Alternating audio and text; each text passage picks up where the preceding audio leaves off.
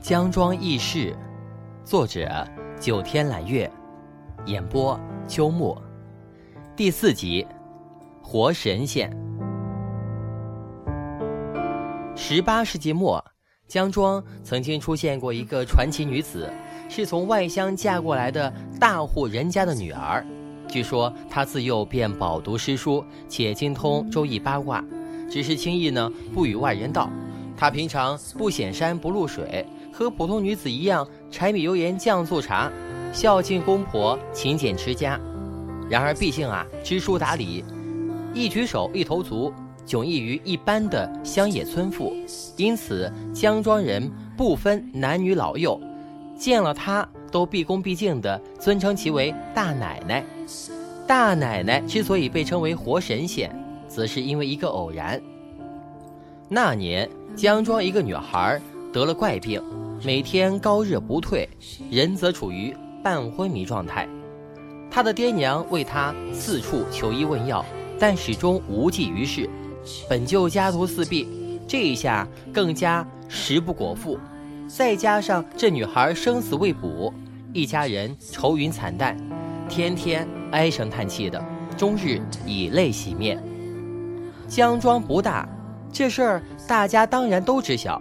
但是呢，也都苦于自己目不识丁，只能陪着叹息落泪了。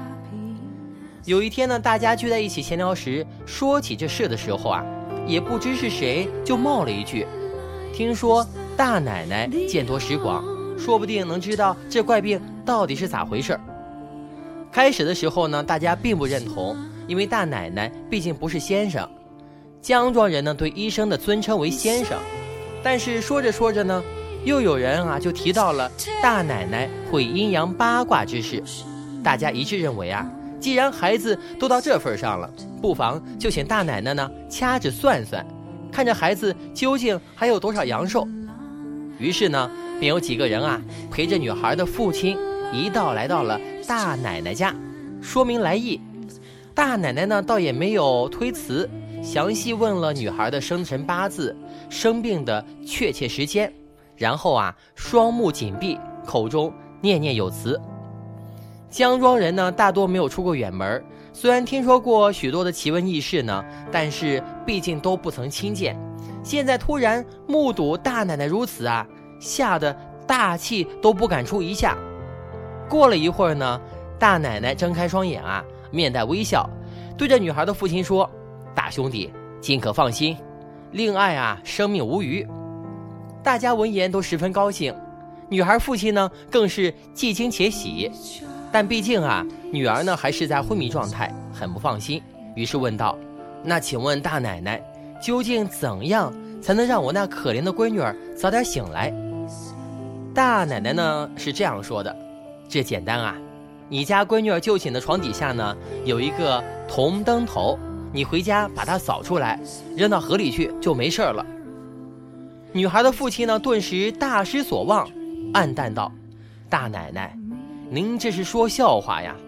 您又不是不知道，老江家世代都是平头百姓，尤其我们家这只啊，祖辈受穷，哪里可能有铜灯头？”大奶奶说：“正因为这铜灯头不是你家的，才会招惹到令爱，你就赶紧啊回家找找去吧。记住，找出来之后啊。”一定要扔到河里去。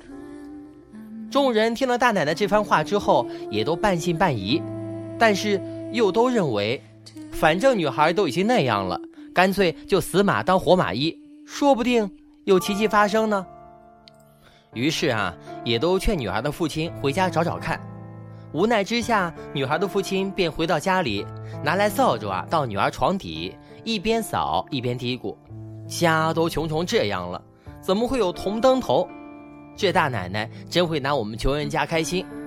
突然啊，就听“咯啷”一声，女孩父亲一下子愣在那里，一句话也说不出来。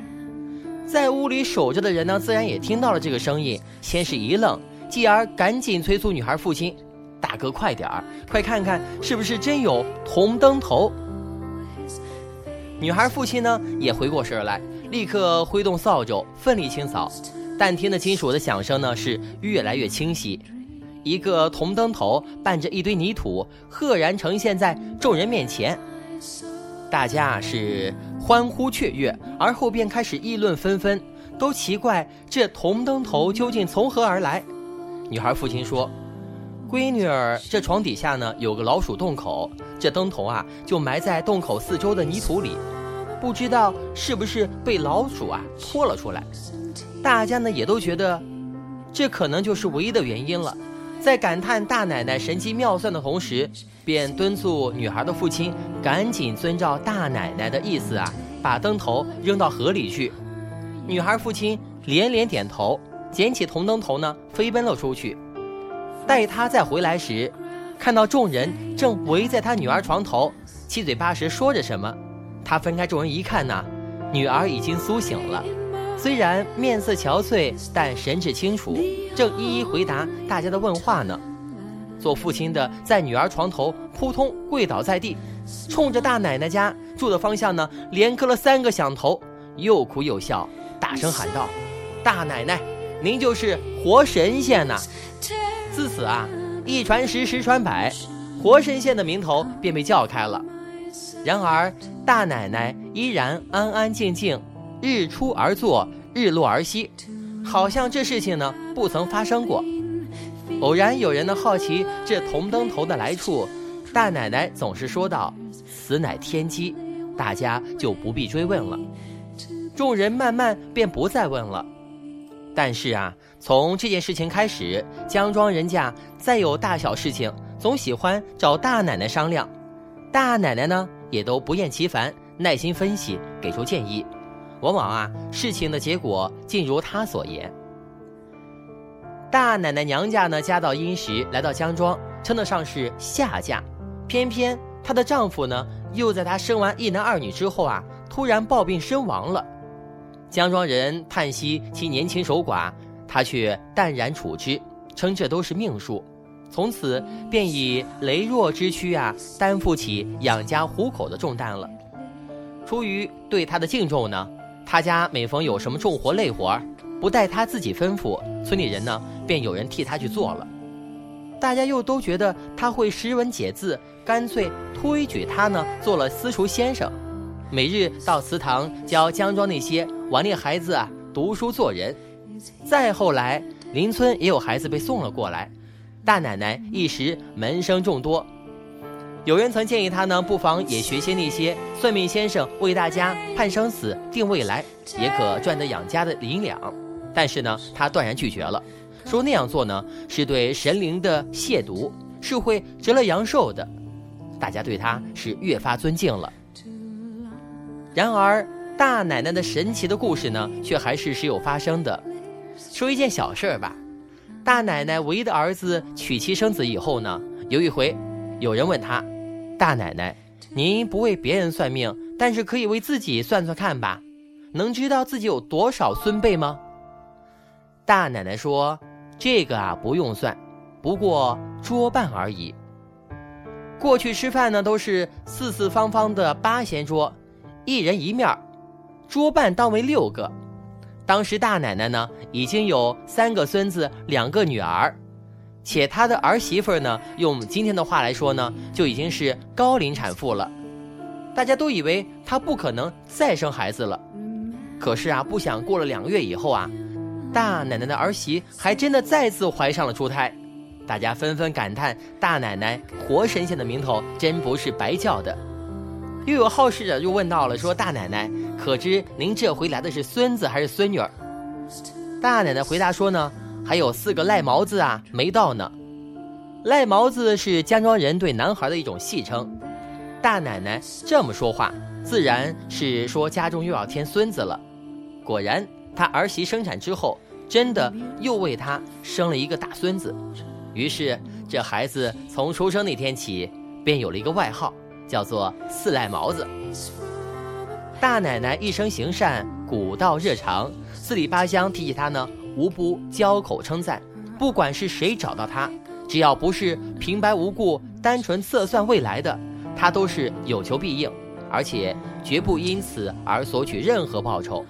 偶有受恩惠者，逢年过节时呢，给他送来茶点米面，他也不推辞，淡然受之。